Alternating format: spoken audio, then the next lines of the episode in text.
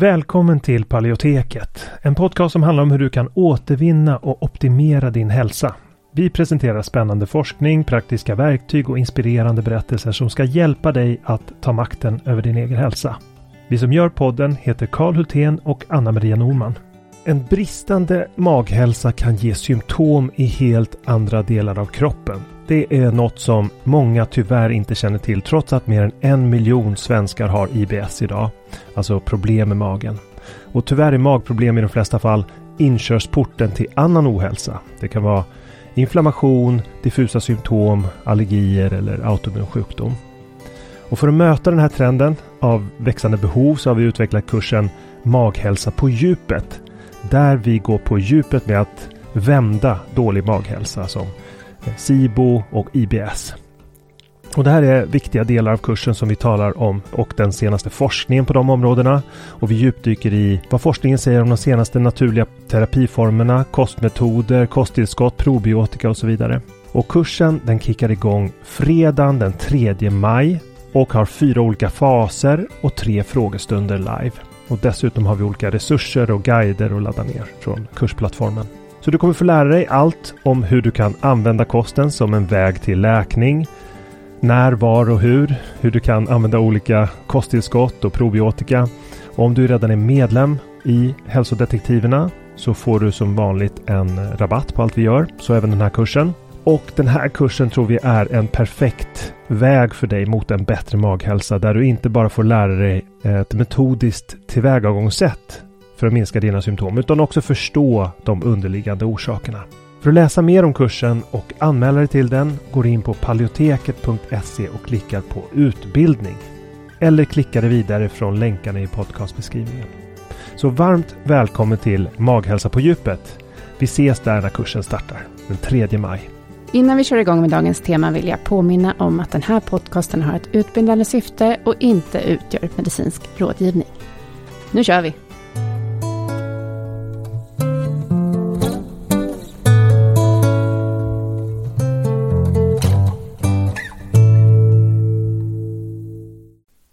Kalle, nu är vi tillbaka efter sommaren. Ja, det är tillbaka. Och eh, jag tror många av oss känner att eh, nu börjar hösten på riktigt här i slutet av augusti. Ja. Det känns nästan ute också i vädret och sådär. Ja. Um, jag tycker att det är lite härligt. Ja.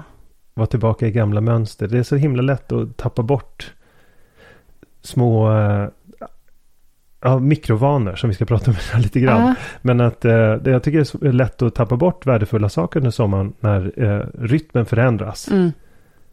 Och um, ja, det blir lite svårare att hålla samma hälsomässiga eh, rytm och även i vardagliga värdefulla rutiner som kan falla bort. Som mm. har gjort det lite under sommaren. Men det var väldigt kul nu att komma igång och börja läsa för barnen på morgonen tänkte jag. För mm. det har vi tappat bort nu när vi ska lyssna på sommarlov och allting. På. Mm. Precis. Ja, men det är sådana här eh, mikrovanor som är väldigt viktig för välmåendet och att man får tid tillsammans och sådär. Mm. Um, jag känner att vi, vi hade ju en, alltså en bra sommar och eh, jag fick till ganska mycket bra rutiner kring, vi var på ett läger där man, vi körde mycket träning och sådär. Mm. Men det är mer den här, den här boosten av ganska mycket träning på kort tid. Ja. Men sen att hålla kvar vid det och se till att man har lite varje dag. Det är en utmaning för mig. Du är så himla ja. duktig på det. Men, men jag försöker anamma det där som du, ditt synsätt också, att träna lite varje dag. Ja, det var så roligt, jag pratade med min eh, syster nyligen som, eh, ja, vi, vi talade lite om det här med mikrovanor som är, har varit ett fokus eh, för mig under de senaste åren. Och eh, det här med träningsminimalism och så. Och jag beskrev den träning som vi gör under eh, Reset 30 och i hälsodetektiverna som vi beskriver minimalistisk mm. fysträning. Och eh, ett sätt att konceptualisera sättet man kan eh, beskriva träning för sig själv mm. är som är då fysiologisk hygien. Och hon hade verkligen tagit till sig det där. Så mm. hon, hon, sa att det här är helt fantastiskt. Hon får ett bättre resultat på 7 till 8 minuters träning per dag än vad hon tidigare fick ut på sina långa, långa pass uppe på Sats. Mm. Så det var ju väldigt roligt mm. att höra. Precis. Och det handlar om den här regelbundenheten. Ja. Och att man ser det som tandborstning. Ja, det precis. tycker jag är en jättebra liknelse. För att jag, tandborstning, jag är väldigt konsekvent med tandborstning. Liksom, oavsett hur trötta barnen är så ska de borsta tänderna. Liksom, det sitter så djupt. Ja. Eh, och att man kan tänka likadant med träning till exempel. Och ja. likadant också med de här, eh, den maten man har hemma. Och, det är ganska mm. genomgående genom alla aspekter av det som bygger hälsa egentligen. Mm. Att det finns väldigt små justeringar kan ha oproportionerlig effekt. Mm. I och med att det Ja, men särskilt när vi lever sådana liv som vi lever tror jag. Med, mm. Som är ganska eh, tidspressade för många. Mm. Så blir ett fåtal vanor som kan ha de här, eh, den här oproportionerliga effekten. Mm. Summan av de delarna blir helt otrolig när man mm. lägger dem samman. Men samtidigt så kan de vara väldigt små när det gäller tidsinsats. Men mm. det blir ju, vår hälsa blir på något sätt resultatet av det vi på ett eh, regelbundet och meningsfullt sätt kan bibehålla över mm. tid. Eh, och människor blir helt, eh, bara tappar hakan när mm. de inser hur man kan bygga upp hälsa över tid med väldigt små insatser. Och vi, mm. vi har ju diskuterat ett, ett begrepp som vi tyckte passade för att summera det här. Ja.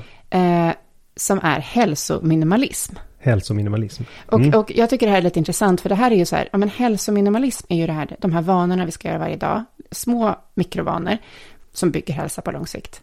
Men sen har man ju det här som är lite komplext också, så man, man vill försöka förstå hälsa, man vill nörda ner sig på djupet. Men det är ju liksom inte det som är det konkreta man gör. Det kan däremot vara motiverande. Mm. Att förstå varför träning är viktigt till exempel. Mm. Eller varför det är viktigt att äta på ett visst sätt. Men i, i görandet så ska man bara förenkla. Ja.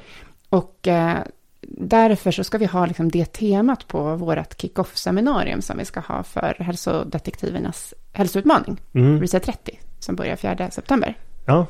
Uh, och då tänkte vi faktiskt bjuda in till ett gratis seminarium. Alltså kick-off-seminariet kan man få komma på gratis. Mm. Så det kommer ligga en länk här i podcastbeskrivningen. Det ska bli uh, väldigt kul att komma igång. Så där ska vi liksom uh, utveckla våra tankar kring det här med med hälsominimalism. Mm. Um, så att man också får liksom konkreta tankesätt kring mm. det. Ja men precis, och också få ner på pränt vad det är för någonting egentligen. För det är ja. genomgående i alla aspekter av när det gäller urval av livsmedel, matlagning, träning, sömn. Allt mm. eh, kan kokas ner på olika sätt. Mm. Och det vi jobbar med inom Reset 30 är ju liksom att bygga nya goda vanor. Mm. Eller bygga på och också ta bort ovanor. För att man har ju vissa saker som man kanske känner att så här, men det här är mikrovanor som också, man ska kunna kalla det för mikroovanor. Mm. Alltså som på något sätt skälper hela alltet. Alltså som att till exempel eh, sitta med skärmen sent på kvällen. Och så blir man på lite dåligt humör och sen så har man inte kontakt med sin partner för att man har suttit med skärmen och så går man och lägger sig sur. det har ja, hänt. Ja. Nej, men jag menar, jag, jag pratar ju också med andra människor. Det här mm. är inte, inte om mig. det var därför. Ja, det är bra. Det lät som en pik. flika in pikar i podden. Ja, nej, jag menar det inte att vi gör så jämt. Men jag bara menar, det, om det blir så, det kan bli så, mm. om man inte är medveten. Mm. Eh, men om man däremot har bestämt sig för, nej, lite tidigare, eh, stänger jag skärmen och läser en bok eh, bredvid min partner. Alltså så här, så är det mm. så, ja men då blir det en mycket lugnare liksom, avslutning på kvällen och man sover bättre och så är man piggare dagen efter. Ja. Så att den här lilla ovanan som man känner att man kanske gör varje kväll, om man tar bort den så, så gör det jättestor skillnad. Mm. Eh, så att samma sak med goda vanor och ovanor. Man kan jobba med både och. Mm. Ja, jag tycker det är superspännande. Ja, och, och nu idag så ska vi kanske tala om det viktigaste verktyget för att upptäcka hinder till framgång, progression och mm. så vidare. Och nycklar till, äh, äh, både hinder och nycklar mm. så att säga. Och vad är det verktyget då? Det, det, det är någonting som framkom, gjordes tydligt av en fråga som kom. Uh, du kanske vill läsa uh, mm. frågan som uppkom i medlemskapet? Um, ja, fråga. Jag tror det är en reflektion snarare. Ja, jo, precis. Um, precis. Alltså, det var då um, Anna-Lena som skrev uh, rubriken är så här, mindre smärta hurra. Och så skriver hon, jag började köra paleokost direkt efter att jag anmält mig till hälsodetektiverna.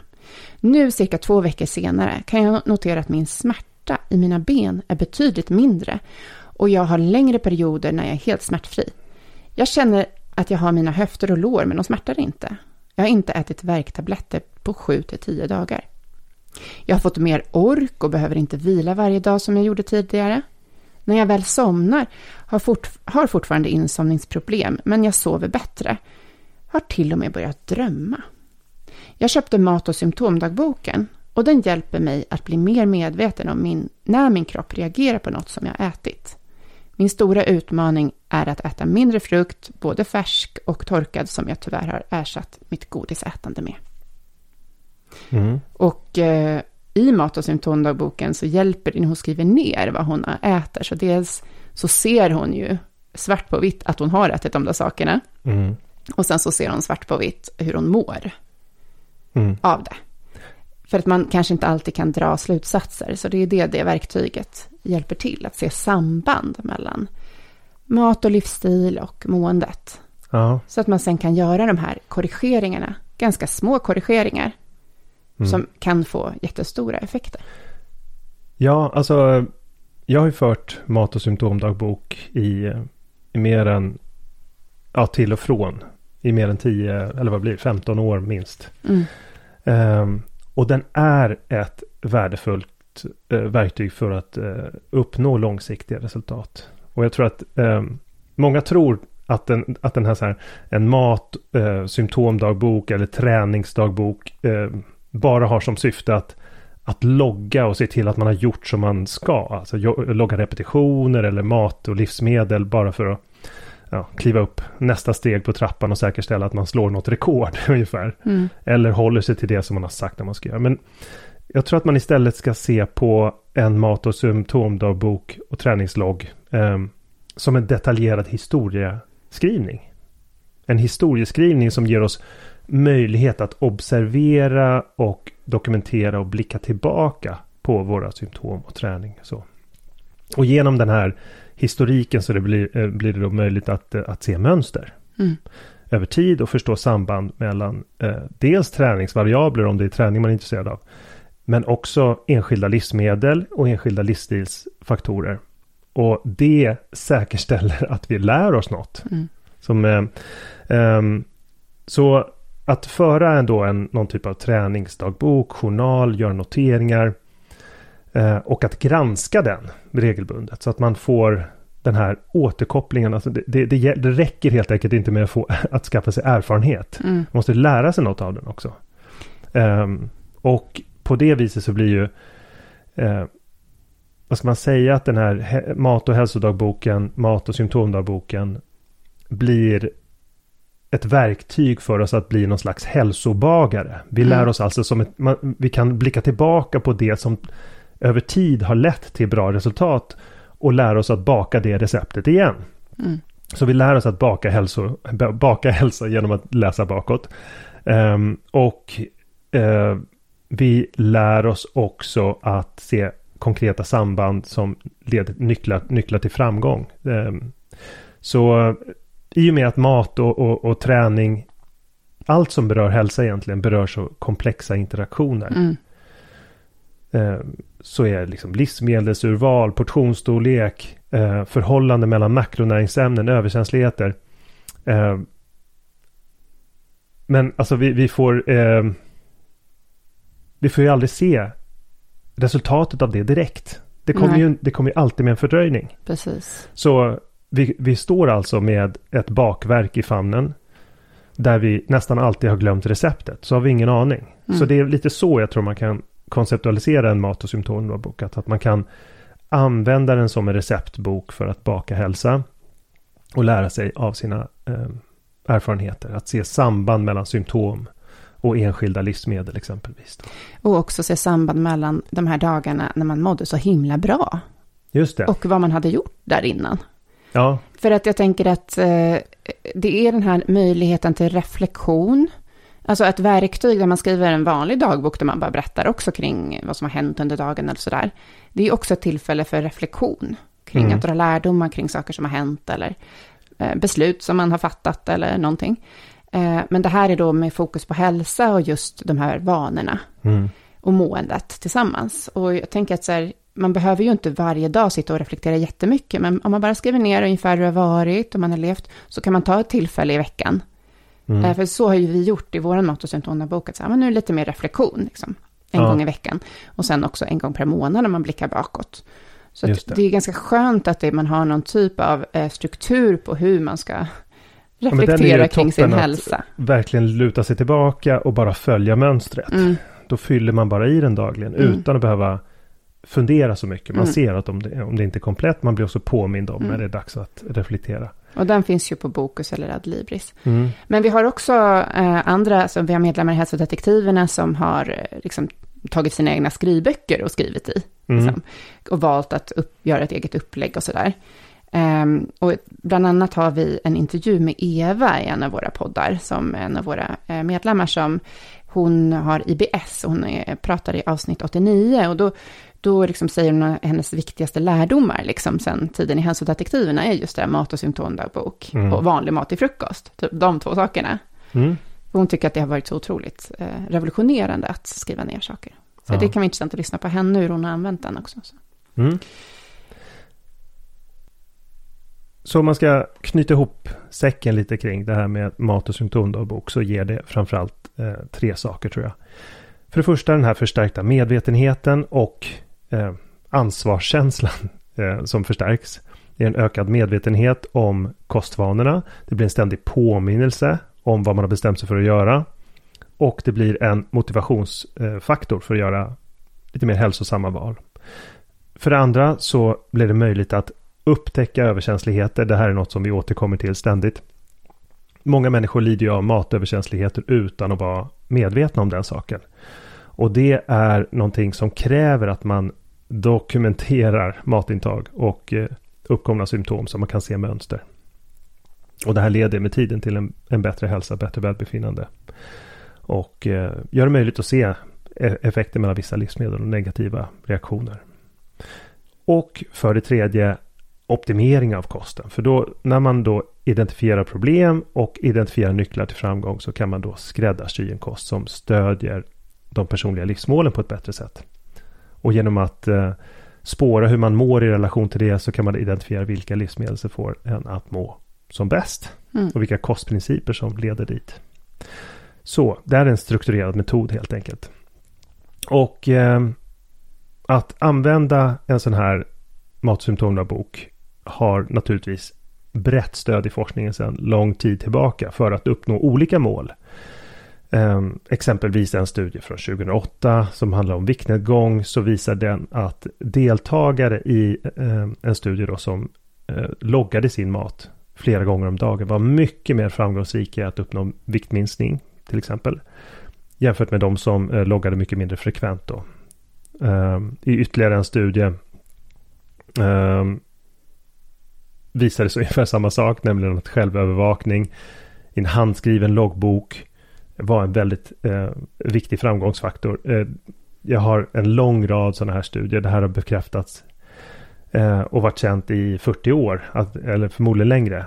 Eh, och idag så är det också visat att även digitala verktyg kan ha liknande och i vissa fall bättre effekt. Det har att göra med vad man har för vanor och tillgänglighet och så vidare.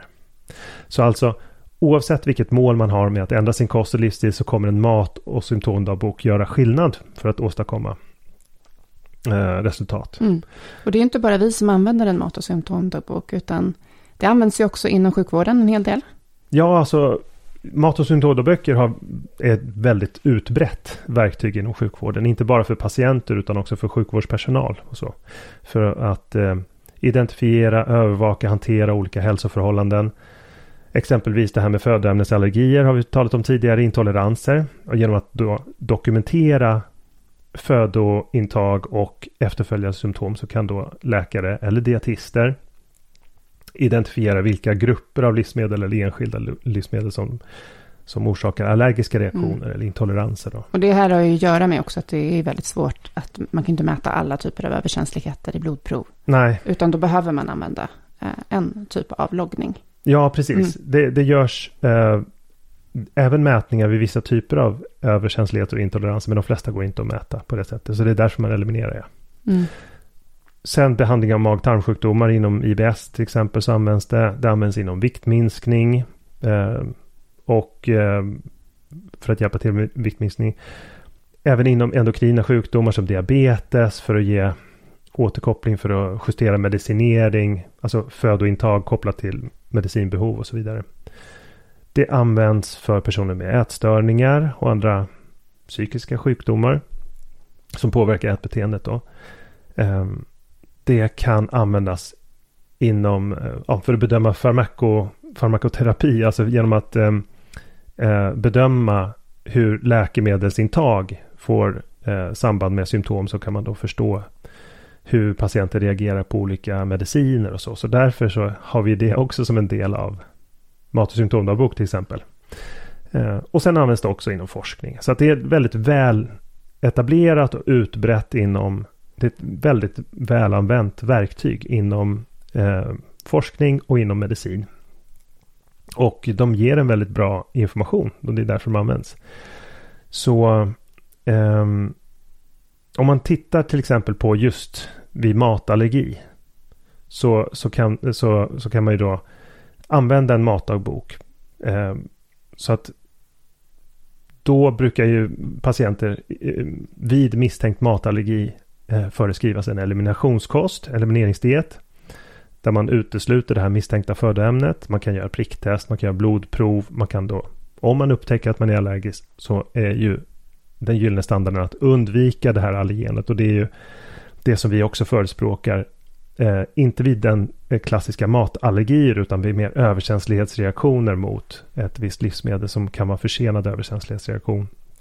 Eller att uppkomna reaktioner inte kommer från magen utan det kommer från en mm. annan del av kroppen. Men vänta, bara ett förtydligande. Du säger inte vid matallergier. När du säger eliminera, det ska man ju ändå göra om man har matallergi. Ja. Men att det man kan göra om man har överkänsligheter, andra typer av överkänsligheter intoleranser är att också testa att återintroducera.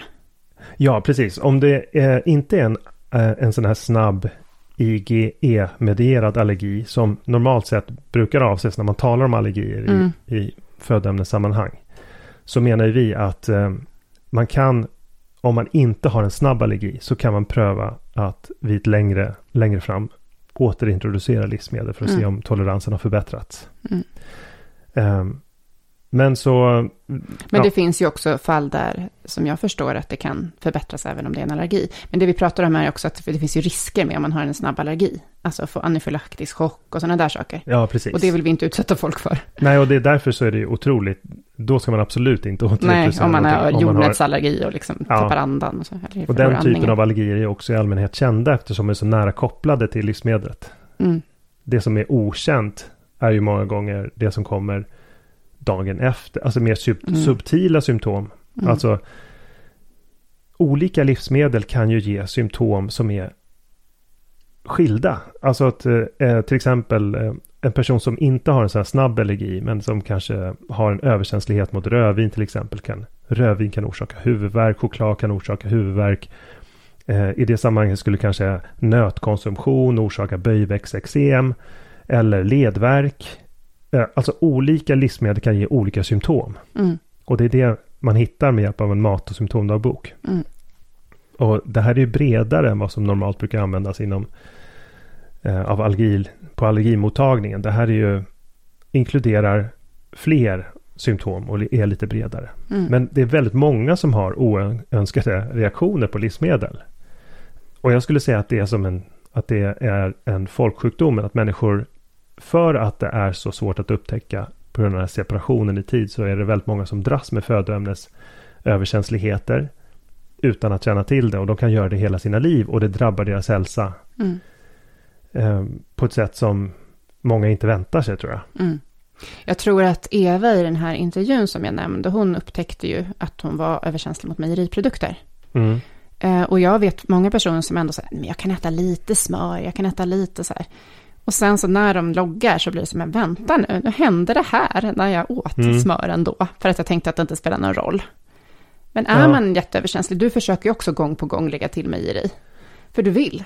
Ja, man skulle vilja. Senast var det kefir och, och sådär. Mm. Och, och, Och jag testat i sommar med havre och sådana saker. Man, man, och det är inget fel med det, att hålla på och testa och försöka utvidga.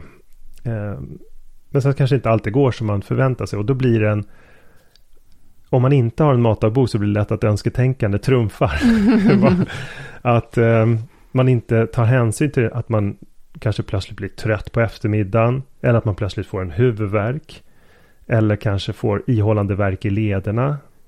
Och då kan det bli lätt att ta till medicin istället. Mm. Så att man liksom medicinerar bort symptom av födoämnen. Och hamnar i en negativ spiral av det. Matdagboken, mat och symptomdagboken blir som ett verktyg för att lyfta det hela tiden till medvetandenivån. Mm. Och ett sätt att eh, på ett enklare sätt ta hand om sig själv. Mm. Um, och sen också kanske att, ja men om man tänker att man var en, en polis som skulle uh, lösa ett mordfall, eller en detektiv säger vi, lösa ett brott. Då är ju uppdraget är då att uh, hitta mönster. Vad mår man bra av, vad, som, vad gör man inte uh, det av? Och varje måltid, varje mellanmål, varje middag är en ledtråd som man kan dra slutsatser av. Och det här är en väldigt eh, värdefullt Alltså, jag tror att det är ett värdefullt sätt att konceptualisera det vi håller på med. Att varje känsla, varje reaktion i kroppen kan ge viktig information till att lösa det här mysteriet som vi försöker lösa. Nämligen hur mat påverkar vårt välbefinnande. Mm. Och i förlängningen livskvalitet. Så det, och det ger också påminnelser om att eh, när man över året eh, för en mat och symptomdagbok på ett enkelt sätt då blir det också en påminnelse om att ah, men nu kanske det är dags att ta ett blodprov och göra en hälsoundersökning. Mm. Och eh, se hur jag ligger. Eh, för, för, det är också bra att göra återkommande mm. för att få någon mm. slags eh, referensvärden för framtida bruk och för att upptäcka nya avvikelser. Precis. Så eh, det handlar alltså inte bara om att identifiera problem. Det, det, det handlar också om det här med, ja, vi var inne på det lite kort, men det här med när människor går över till en paleokost eller en karnivorkost eller liknande evolutionsbaserade kostupplägg så uppger ju många att de mår så mycket bättre. Mm. Och det är någonting som är jättelätt att glömma bort. Mm. Alltså, det blir också möjligt att logga det med en matsymptomdagbok. Alltså att man får en slags startläge där man märker, ja men så här mår jag idag. Och sen ett hjälpmedel för att notera när symptomen försvinner eller, eller minskar i intensitet. Jag tänker att det är också bra att eh, verkligen notera det där, för att troligtvis kommer man eh, bredda kosten under perioder. Mm. Och så mm. mår man lite sämre. Eller så är det andra faktorer i livet och sådär. Och så bara, men vänta nu, hur, hur gjorde jag då när jag mådde bra? Mm. Ja, men jag hade ju det där. Ja, men då testar jag det igen. Jag testar alltså, det är ju det receptet, ofta ja. så vi gör. Och det är också så som vi använder lite Reset 30. För att vi mm. tänker att sådana hälsoutmaningar, Reset 30 som börjar 4 september, att det är liksom, vi gör den ju flera gånger. Nu har vi gjort den två, tre gånger per år i mm. hälsodetektiverna. Och det är så här, ja men nu är det en omstart igen. Ja. Och då har man svävat ut lite emellan. Men så, okej, nu satsar jag igen. Ja. Eh, och då har man ju lärt sig någonting sedan tidigare förhoppningsvis. Så att vi, vi tänker att det är någonting som man gör återkommande, liksom, en liten extra hälsosatsning. Ja, men det blir Och då kan man vara lite värdefullt. noggrannare också och skriva. Eh, kanske man kommer igång igen med sådana bra vanor som att skriva dagbok och sådär. Ja, och också ett gäng att bolla med. Liksom. Mm. Ja, vad, vad, tänker ni om den här? Mm. Vad, vad, tror ni om det här? För att det, det, är otroligt komplexa samspel vi har att göra med. Det är så många olika variabler. Mm. Att, eh, och därför så är det bra att både ha ett, en referensbok för sig själv. Och det är väldigt, väldigt bra att ha eh, ett bollplank i mm. form av andra. Både ja, andra som har, genomgår samma utmaning och, och, eh, och vi, experter som oss som, som har hållit på länge med det här. Ja, och sen så ger vi ju under Reset 30 liksom konkreta uppgifter stegvis. Ja. Så det är det också, okej, okay, vad är det jag ska göra idag? Nu ska jag göra det här. Så det är så väldigt bra det sätt små att, steg. Det är ett bra mm. sätt att komma igång med matsymptom av boken. Ja. Och med de här mikrovanorna som ja hälsominimalismen mm. i det som kan kännas komplext ibland. Ja. Så att man försöker ändå förenkla. Här, vad är det jag ska göra? Ja, exakt. Och när det gäller matlagning, gör det enkelt för att kunna lyckas.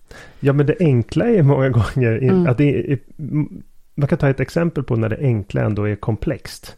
Alltså, vi har ju väldigt, ett, ett väldigt enkelt eh, träningsupplägg till exempel. Mm. I, I dess eh, tidsanspråk och dess utförande så förefaller det vara otroligt enkelt den mm. träningen. Men nyanserna, alltså träningstempo, vila mellan sätten, mm. eh, vilken typ av övning, övningsurval eh, och också intensitet och frekvens. Eh, allt det där avgör ju både resultatet och risken för att få olika typer av skador kanske. Mm. Och eh, ger helt olika resultat när det gäller eh, kroppssammansättning eh, och hur kroppen ser ut och så vidare. Mm. Så bara för att någonting är minimalistiskt och enkelt betyder inte att det är fritt från komplexitet och nyanser. Nej, man kan lära sig mer. Ja. Det första är ju att bara komma igång. Ja. Och det som vi har i, i Reset 30 är ju de här uh, filmerna med dig. Med ja, instruktionsvideos och på... Och de ska jag byta ut nu. ska du byta ut dem? Ja, ja vi, ska, kör ju vi dem Vi får filma nya i december va? Aha, okay. Jag tror vi ska göra det. I december, men inte nu. Jag tycker de är bra. Jag ja, jag, jag, gillar inte mina knäböjsfilmer. ja, knäböjen ser inga snygga ut. De är lika nyttiga när det gäller att lära sig hur man ska göra dem. Jag beskriver på ett bra sätt. Du beskriver, men du har ju en, en, en skada i foten, så det är det som gör att... Ja. ja. Jag kan, du kan se till att jag kan göra optimala knäböj till slut, så kan jag visa dem. Ja, det ska jag se till att göra. Uh. Men, eh, ja, men det, det, det, är ett bra träningsupplägg som finns där och också beskrivande texter kring hur man kan konceptualisera och tänka kring, kring sin egen eh, träning. Det är ett moment i mm. Reset 30. Mm. Men mm. eh, ska vi avrunda här eller? Ja, men jag tror det. Tack så mycket för att du har lyssnat på det här avsnittet av Paleoteket. Vi hoppas att det har varit till nytta för dig. Om du vill få hjälp att uppnå dina hälsomål står vi redo att hjälpa dig. Vårt medlemskap Hälsodetektiverna är en gemenskap online där du träffar likasinnade, får hälsoinspiration hela året och kan ställa frågor direkt till oss på våra medlemsseminarier. Nu under våren startar också två onlinekurser. AIP Masterclass är kursen för dig som vill lära dig allt du behöver veta om kostupplägget AIP, autonom protokoll, samtidigt som du blir guidad genom en stegvis process med både läkningsfas, utvärdering och återintroduktioner. Sen har vi kursen Maghälsa på djupet som riktar sig till dig med IBS och misstänkt eller konstaterad SIBO. Vi fokuserar helt på vad du kan göra med kost, livsstil och strategiskt utvalda kosttillskott. För dig som föredrar att läsa finns också våra fyra böcker. Besök paleoteket.se för att veta mer och glöm inte att prenumerera på vårt nyhetsbrev. Du hittar länkar i beskrivningen till podcastavsnittet.